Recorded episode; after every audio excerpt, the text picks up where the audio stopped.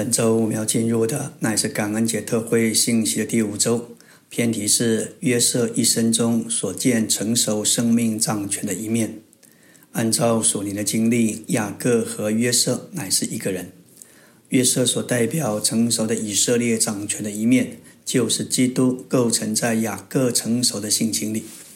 作为由基督这完全者所构成的成熟圣徒，雅各借着约瑟掌权。创世纪乃是一卷美妙的书，我们越研读，就越体认它不是人手所能写出来。表面看来，创世纪不过是一卷故事的书，然而我们借着圣圣灵的引导，探入本书的深处，就发现它包含一些有关我们生命经历深奥的事物。照着创世纪的记载以及我们属灵的经历，我们不该认为约瑟与雅各是分开的人，乃该认为他们是，他是雅各传记的一方面。在属灵的经历上，亚伯拉罕、以撒、雅各不是三个分开的个人，他们乃是代表一个圣徒三方面的经历。这三个人代表你和我。我们像雅各一样是蒙拣选而堕落的，我们也像亚伯拉罕是蒙召的。我们因信称义，并凭信而活。我们也像以撒一样承受基督的丰富，并享受这一些的丰富。我们像雅各一样挣扎、受苦、受对付，并且成熟。当雅各成熟时，他的名字就改了。不仅他的性情变化，他的名字从雅各，也就是篡夺者，改为以色列神成熟的王子，能够为神掌权的人。我们要来看成熟的以色列掌权的一面。我们已经看见雅各成熟的过程，以及他成熟的表现。他的成熟完全表现于他超特的离世。现在我们必须来看。这成熟的生命掌权的一面，因为约瑟代表雅各的一面。创世纪后十四章将约瑟生平的记载与雅各生平的记载结合一起，原因就在这里。创世纪将约瑟和雅各的传记调在一起，因为实际上这不是两个人的传记，乃是一个人的传记。约瑟作为基督的预表。表征成熟的圣徒、成熟的以色列掌权的一面，这样的人掌权的一面必然是完美的。当然，我们没有一个人是完美的。然而，在我们掌权的一面，我们是完美的。感谢主，约瑟不是完整的人，他不过是成熟圣徒的一方面。这样的圣徒经过了亚伯拉罕、以撒、雅各的生平所代表的经历。成熟的圣徒经过这一切的经历以后，就有单单由基督构成的一面，因为他这一面是基督的构成，所以是完美的。约瑟代表成熟圣徒这构成的一面，在我们每个人里面都有由基督构成的一面。即使你刚重生，你也有一份一部分，就是你重生的灵已经由基督所构成。这是基督在你里面构成的开始，有基督构成的过程，要一直持续到顶点。那时掌权的一面就要在你身上显现出来。毫无疑问的，约瑟是基督完美的预表，因为他描绘成熟圣徒构成的一面。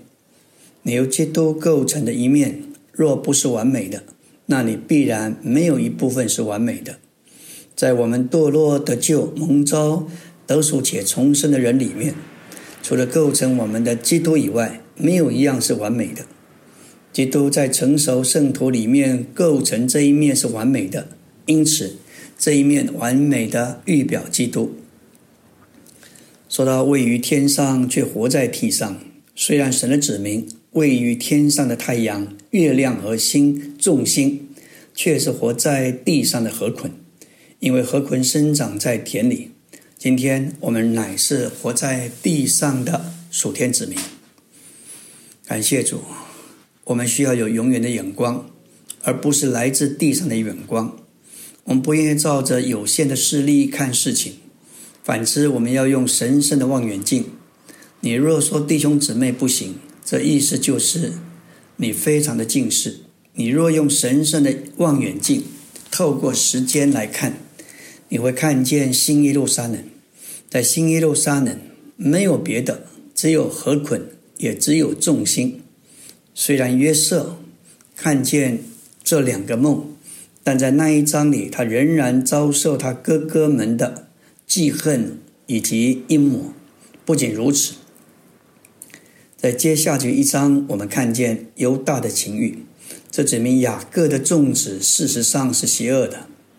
然而，以属天的眼光来看，他们不是邪恶的。他们满了生，他们是满了生命的河捆，满了光的重心。在神的眼中，雅各的种子是光明的，但事实上他们是黑暗的，是有罪的。不要相信教会不好，不要抱怨圣徒，或者说他们是蝎子。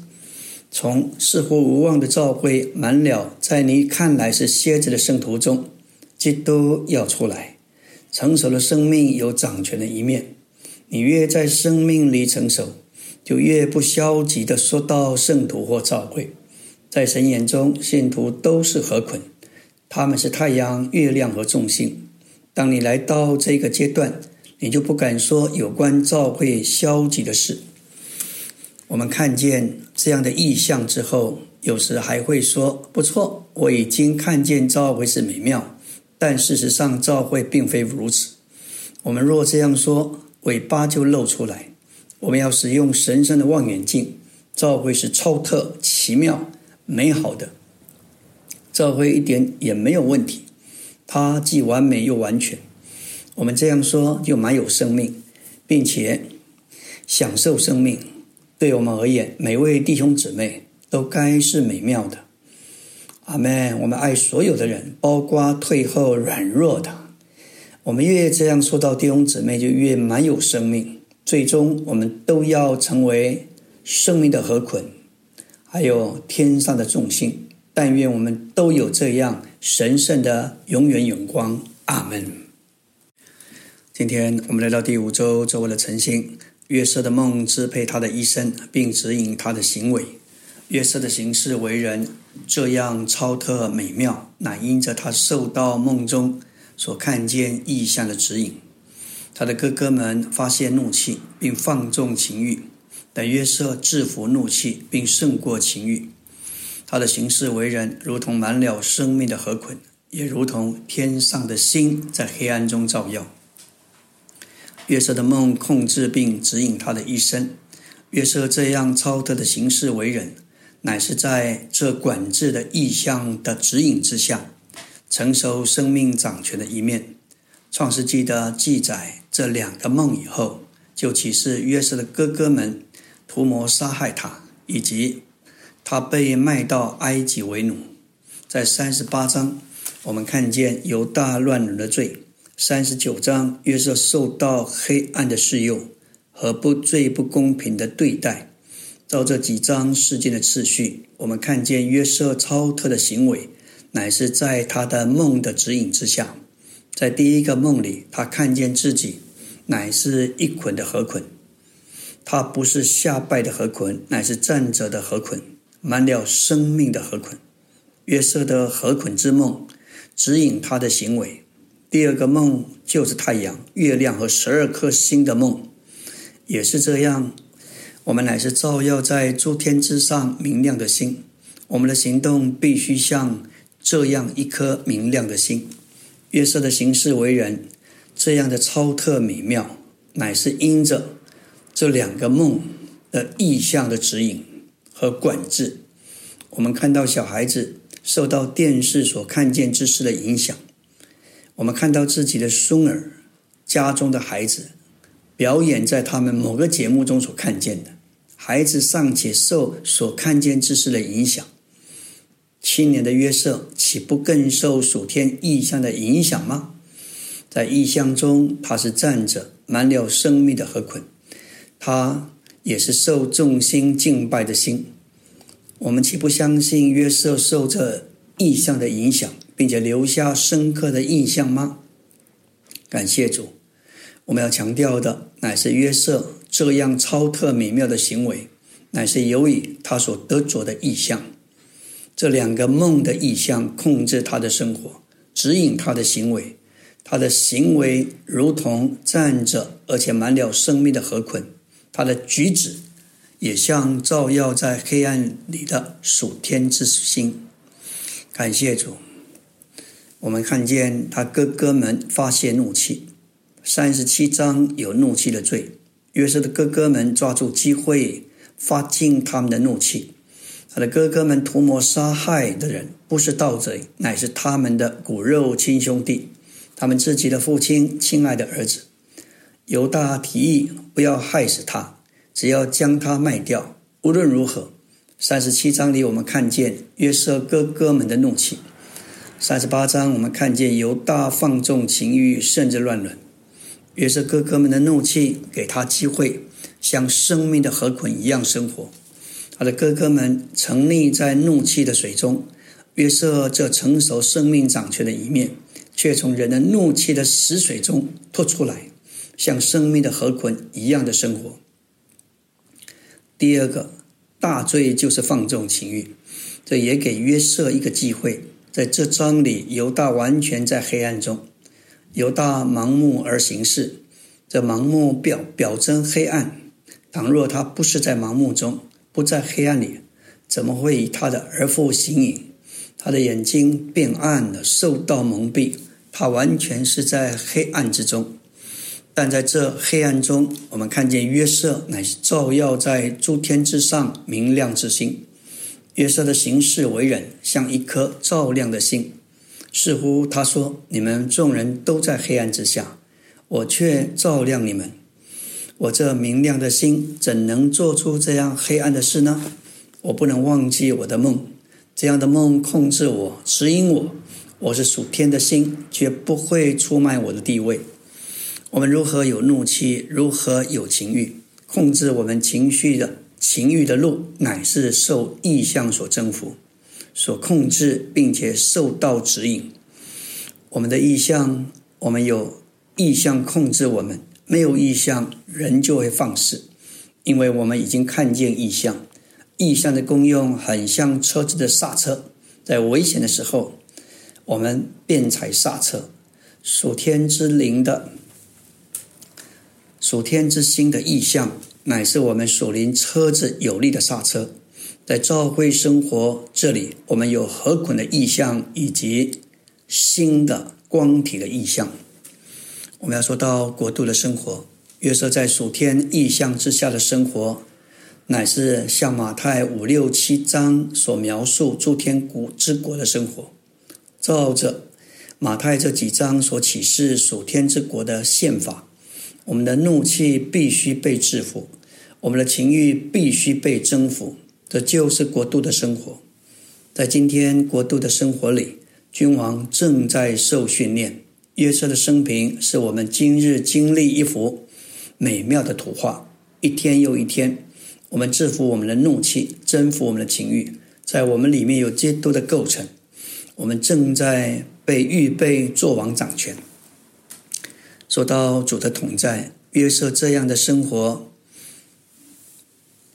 总是满有主的同在。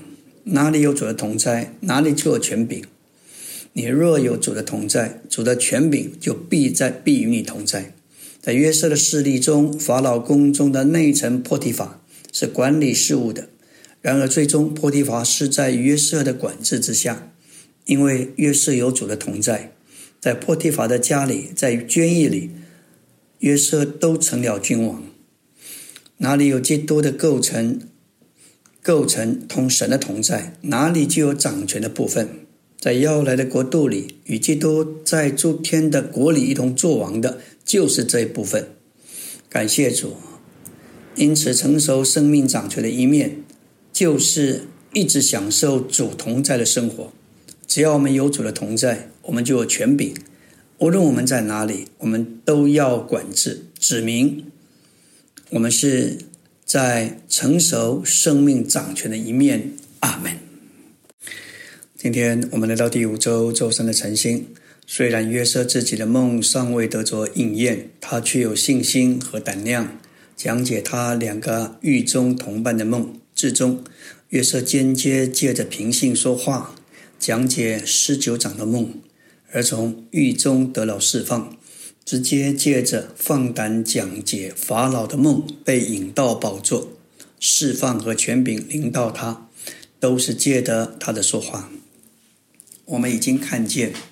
约瑟代表成熟生命掌权的一面，然而约瑟在登宝座并掌权以前，却是被监禁的。这指明在登宝座以前有监禁。有些青年人也许以为，他们若是跟从耶稣，又在主的恢复里，每件事情都是美妙的。然而，青年人需要一段监禁的时期，这对他们是非常重要的。约瑟有信心和胆量为狱中两个同伴解梦，然而即使约瑟的梦还没有应验，他在被监禁的期间仍有信心和胆量为狱中两个同伴解梦。这就像亚伯拉罕为亚比米勒生孩子祷告，那是神给亚伯拉罕儿子的应许还没有得着应验。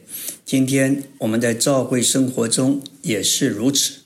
虽然约瑟的梦还没有应验，但他有信心和胆量为他的同伴解梦。穆安德烈曾经说过这样的话：“好的话语执事所供应的，应该超过他所经历的。”这意思是我们该照着意象说话，过于照着意象的应验说话。约瑟借着他狱中同伴之梦的应验。得着坚固并加强，九正十九长和善吃善长的梦不过是几天之后得着应验。当约瑟同伴的梦得着应验时，约瑟得着了坚固并得加强。倘若我们是约瑟，我们可能，我们定然会得到鼓励，并且说：即使我还没有看见我的梦应验，但我确信这些梦确实会应验。我们会为这两个人解梦，这些梦得着应验，我的梦也必如此。应验的日子必要来到。当我们从属天，当我们跟从属天的意象时，我们要跟随、追随约瑟的脚踪，绝不要以为约瑟看见意象以后立刻登宝座。不，他必须经过长期的试炼和试验。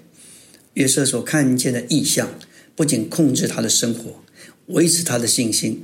然而，这不是说，若是你的信心较强，你的梦应验的时间就会缩短；反之，你的信心越强，试验的时间可能会越长。约瑟受试验的时间比他的同伴长得多，因为他比他们贵重得多。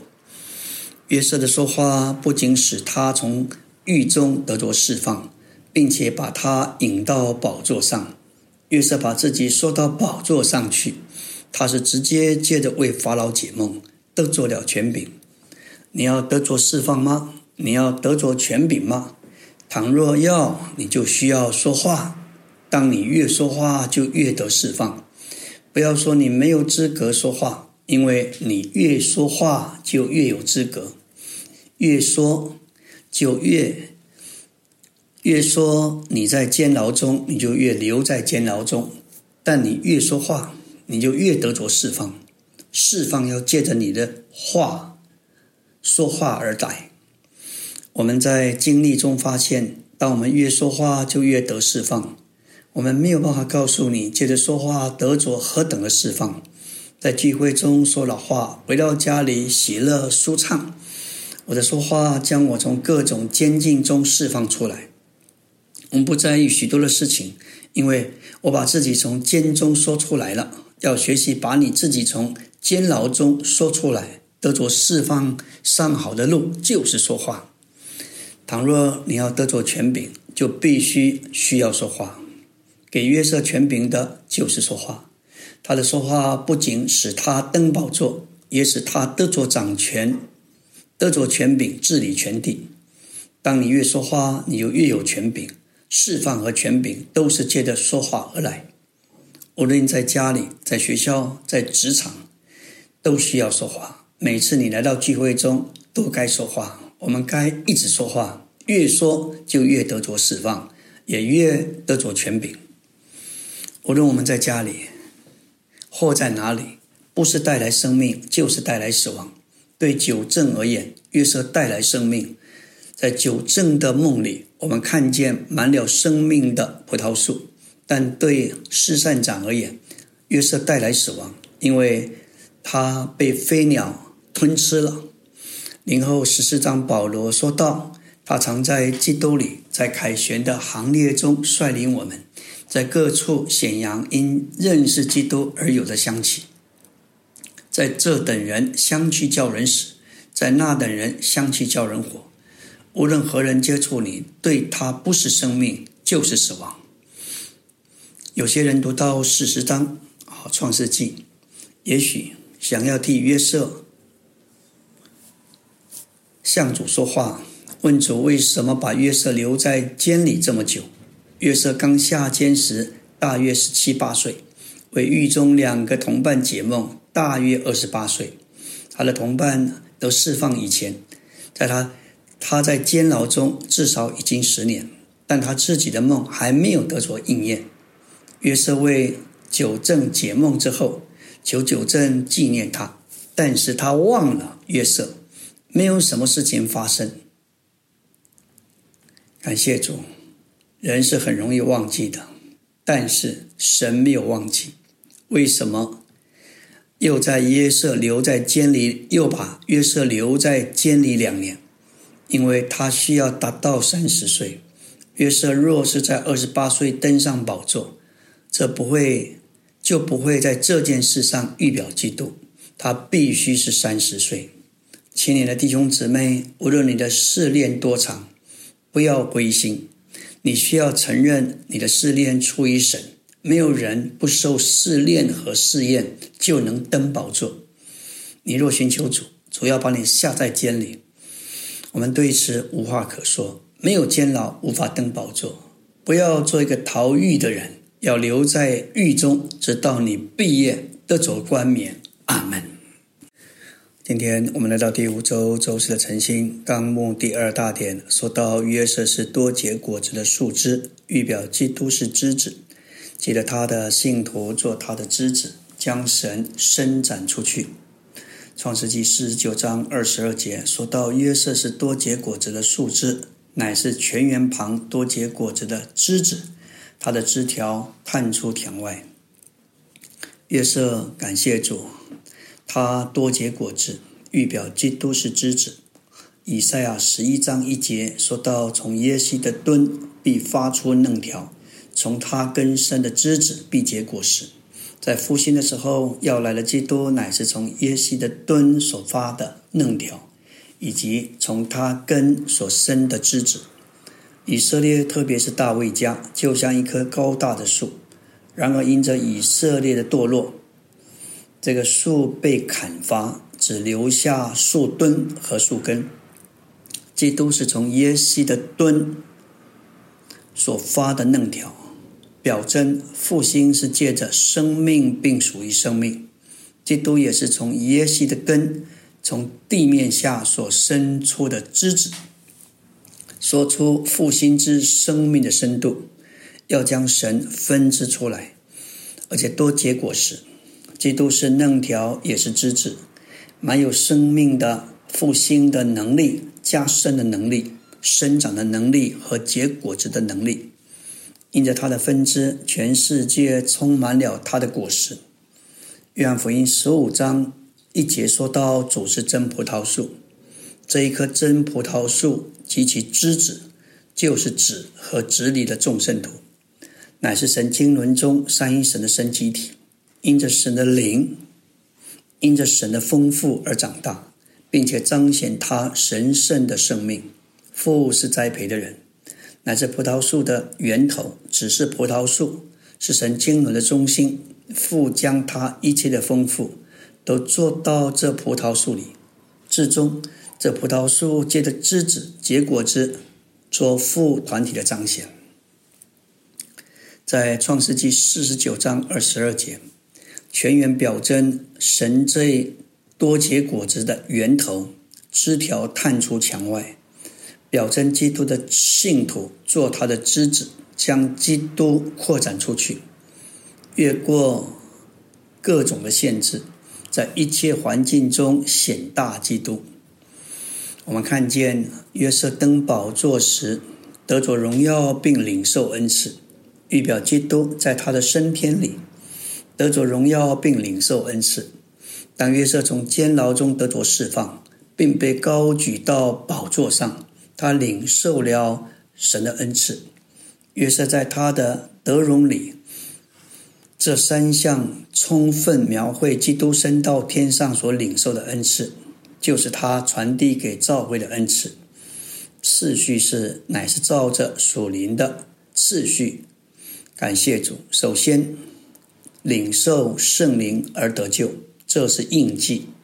然后我们得着义袍，并开始活出基督。要活出基督，我们的景象上需要有链子。这就是说，我们的景象必须被圣灵制服、征服并链住。圣灵要链住我们刚硬的景象，使它柔软，并且是降服的。古埃及人用戒指当作印，在基督升天登宝座的时候，他从父领受了圣灵，使他能用圣灵做印记。印在所有信徒身上。每当人呼求他，他就将这印记印在他身上。约瑟得主的第二个恩赐乃是袍子。我们信徒至少需要两件袍子，一件是为得救，另一件为了得胜，为了赏赐。诗篇四十五篇，我们看见王后有两件的袍子，一件相当于客观的义，为着我们得救；另一件。乃是相当于主观的义，为着我们得胜。圣经中带链子的景象，表征降服的意志。以色列人不顺从时，主说他们是印着景象的百姓；带着链子的景象，表征被制服并征服，以顺从神命令的意志。这里打印的戒指，说出圣灵在信徒里面和身上做印记；衣服表征基督做客观的义，是我们在神面前得着称义，活出来的主观的义。敢做活出来主观的义，够资格有份有分取。精炼说出赐给顺从之人圣灵的美丽，景象表征已经被征服并被制服的意志。以服从神的命令，照着圣灵经历的次序。首先，我们接受干印的灵，使我们得着救恩；接着接受义袍活基督。感谢主，我们的景象必须带着链子，意志必须被圣灵所征服。感谢主，我们看见在创世纪四十一章四十五节，约瑟娶了。安城祭司波提乏的女儿雅西娜为妻。约瑟的妻子是异教徒，是埃及人。约瑟在被弟兄们弃绝的期间娶了她，这是一个预表，预表基督如何在被以色列人弃绝期间娶了外邦人为妻。创世纪我们看见描绘教会的三个妻子：亚当的妻子夏娃。以撒的妻子利百加，以及约瑟的妻子雅西娜。夏娃是亚当的妻子，描绘教会如何出于基督，并且是基督的一部分。利百加描绘教会是蒙召并蒙拣选，与基督来自同样的源头。雅西娜描绘基督在被以色列人弃绝期间，从外邦世界取来的教会。感谢主。我们看见约瑟从他的妻子雅西娜生了两个儿子马拉西和以法莲。马拉西名字意思是使之忘了。马拉西生出之后，约瑟说：“神使我忘了一切的困苦，和我父的全家。”指明马拉西的出生使约瑟忘了一切的患难。这启示当教会有生产时，基督就要宣告他忘了他的患难。倘若在我们的教会中特别传福音结了果子，基督就要向全宇宙宣告：马拉西，我忘了我的患难。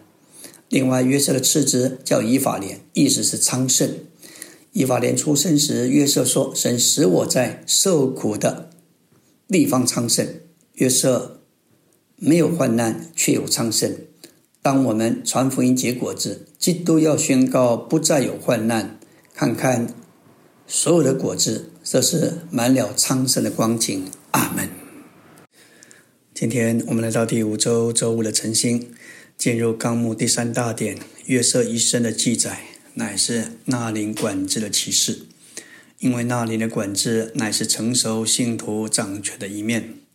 那里的管制，在生命中作王的生活，就是在神国的实际里，受神圣生命的约束并限制，比那里任何其他方面都高。创世纪四十二章，成名约瑟个人生活的线，看见他生命的成熟所显出来的，他的生活是何等受到神的管制和约束。约瑟看见他的梦应验时，人能够克制自己。四十二章启示他的哥哥们来到他面前，向他下拜。这是约瑟所做第一个梦，何捆向他下拜，得着应验。他必定是非常的喜乐。回想约瑟做梦的时候是十七岁，他在三十岁被高举，治理埃及全地。大约九年之后，约瑟的哥哥们向他下拜。这时间超过二十二年，其中他经历被出卖、被监禁以后，在监中、监牢中度过许多年，最终借着解梦、凭信说话，他得着释放，得着权柄，被高举登了宝座。然而，约瑟必须经过长期的试验。在人看来，他的忍耐也许会用尽，但一个成熟的人必须忍耐等候。有一天，哥哥们来了，向他下拜。倘若我们是约瑟，我们可能会激动的无法克制自己，起来喊说：“哈利路亚！你们岂不知我是约瑟吗？我真高兴看见你们。”我们可能会激动的忘形，忘记自己。然而约瑟看见他的梦应验，并没有失去控制，他非常的镇静，克制自己的情绪激动。感谢主，因为他乃是受纳灵管制的人。我们若无法克制自己的情绪，甚至情绪的激动，就没有办法成为正确的统治者。一个成熟生命掌权的人。乃是能够在一种的被激动的情形之中，能够镇定，能够克制自己。我们也许说，约瑟看见他的哥哥们，不是哭过吗？是的，他是哭过。约瑟是满了感情和正常有感觉的人，他不是木头，他不是石头。然而，甚至他在哭的时候，我们也看见他是受管制的人。除了约瑟，没有一个人能在这样激动的情景中克制自己。但他外面的表现好像没有事发生，这是统治的生命得胜的生命。我们常常需要克制自己的情绪，甚至在最激动的情况之下，仍然不为情绪所摸着，反而保持清醒、理智、镇定。当约瑟看见他的哥哥们向他下拜，他并不急于向他们显示他的荣耀，直到他哥哥们第三次回来，他才向他们显示他自己，并向他们揭示他的荣耀。这需要我们的己和天然的人受到彻底的对付，我们才能不向别人显示荣耀。约瑟就是一个彻底受过对付。并活在那灵管制之下的人，因此他有资格在成熟的生命中掌权。在此，我们看见创世纪里的生命，并认识生命的路。在约瑟所表现的生命，看见不是人堕落的生命，也不是人善良的天然生命，乃是神那复活的生命。虽然约瑟是在激动的情景中，但他没有表现放松。这是生命，在约瑟身上，我们不仅看见生命，也看见生命的路。这个路使我们自己。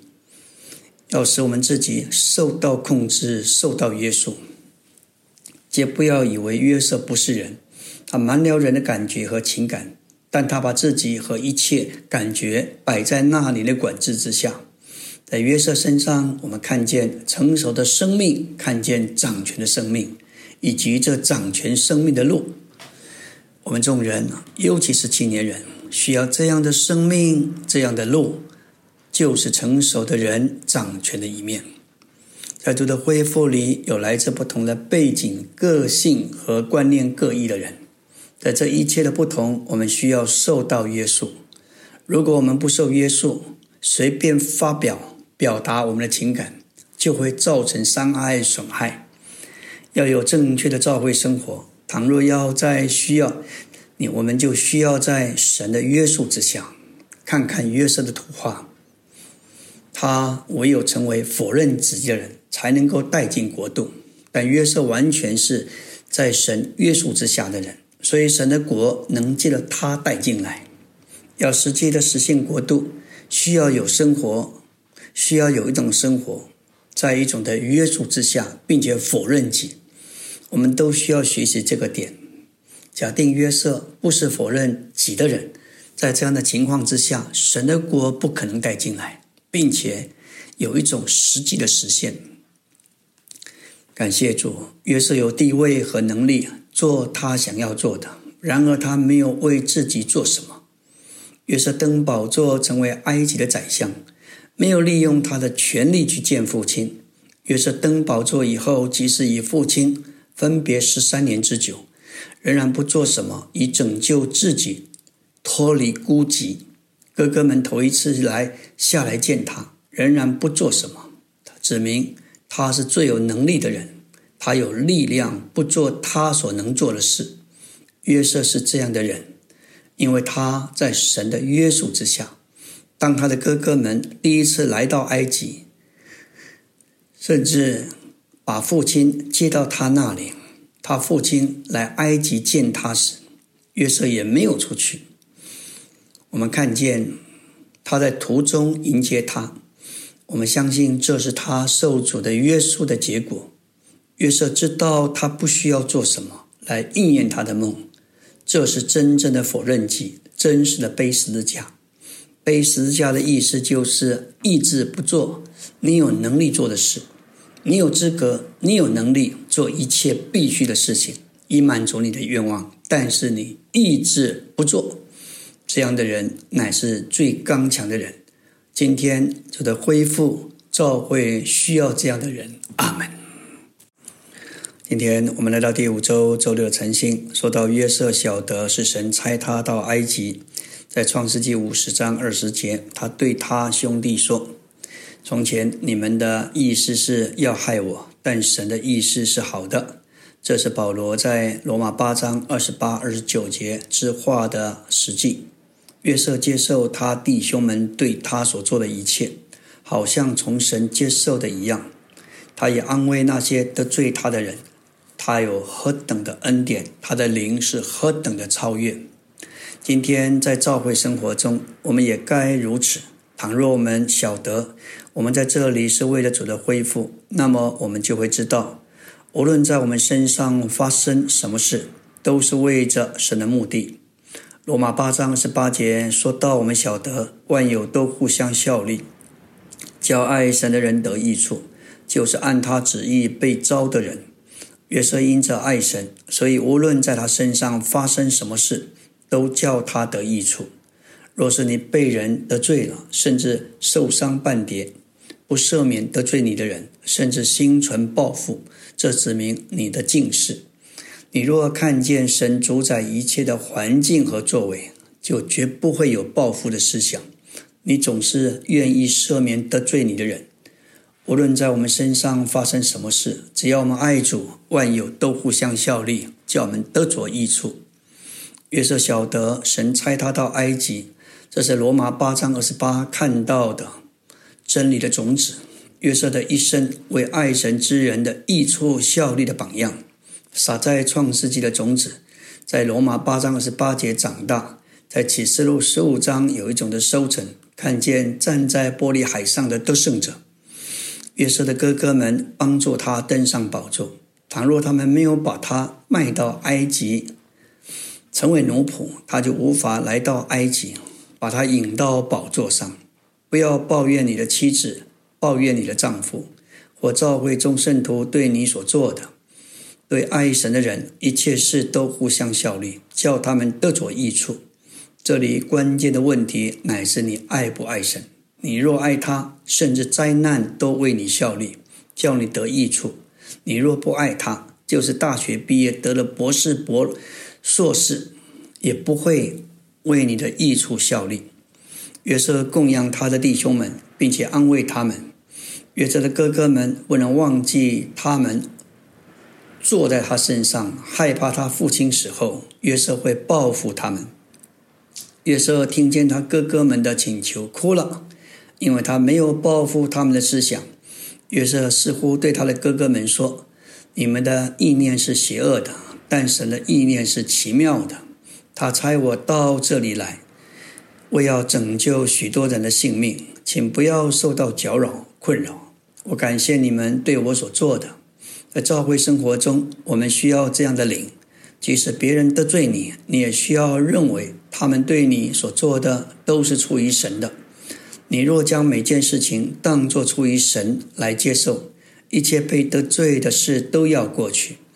约瑟安慰那些得罪过他的人，他有何等的恩典！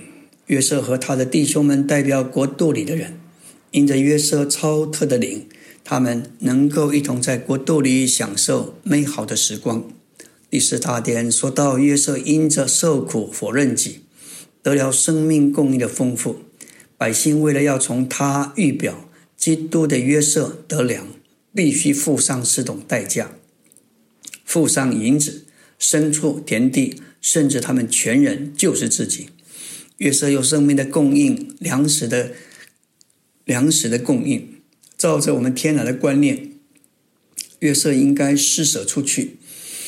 我们需要指出，月色变得这样丰富，并有生命供应的原因。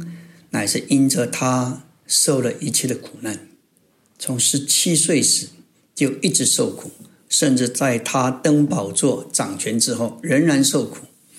因着他的受苦，他得着这些丰富。今天在教会生活中也是如此，能够给人别人生命供应的，乃是那些受苦的人。我们若没有受苦，就没有什么可以给人。倘若我们要能以供应，粮食给别人，我们必须经历长时的苦难。约瑟十七岁的时候，没有那些的丰富，直到他三十岁，才有那一些的谷类。那时他的丰富不在于能力，乃在于粮食和生命的供应。因为他有粮食，所有饥饿的人就都到他那里去。到约瑟那里去抵粮的人，付了四种代价：钱财、牲畜、土地和自己。钱财是我们所依靠的，代表便利。走主恢复的路是昂贵而且不便的，不错。你走这条路会失去便利，但你会得着供应。百姓所付出第二项的代价是牲畜，表征我们生活的凭借。第三，交出土地，说出我们的资源。主所要求的最后一项就是我们自己，包括我们这个人的每一面。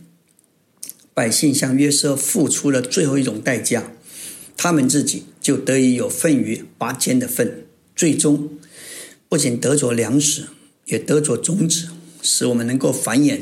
这是何等大的祝福！当主来临，全地都要在一个地主之下，所有的土地都属于基督。我们要将我们的所有琐事都交给他。当时埃及的一切都在一个主人手下。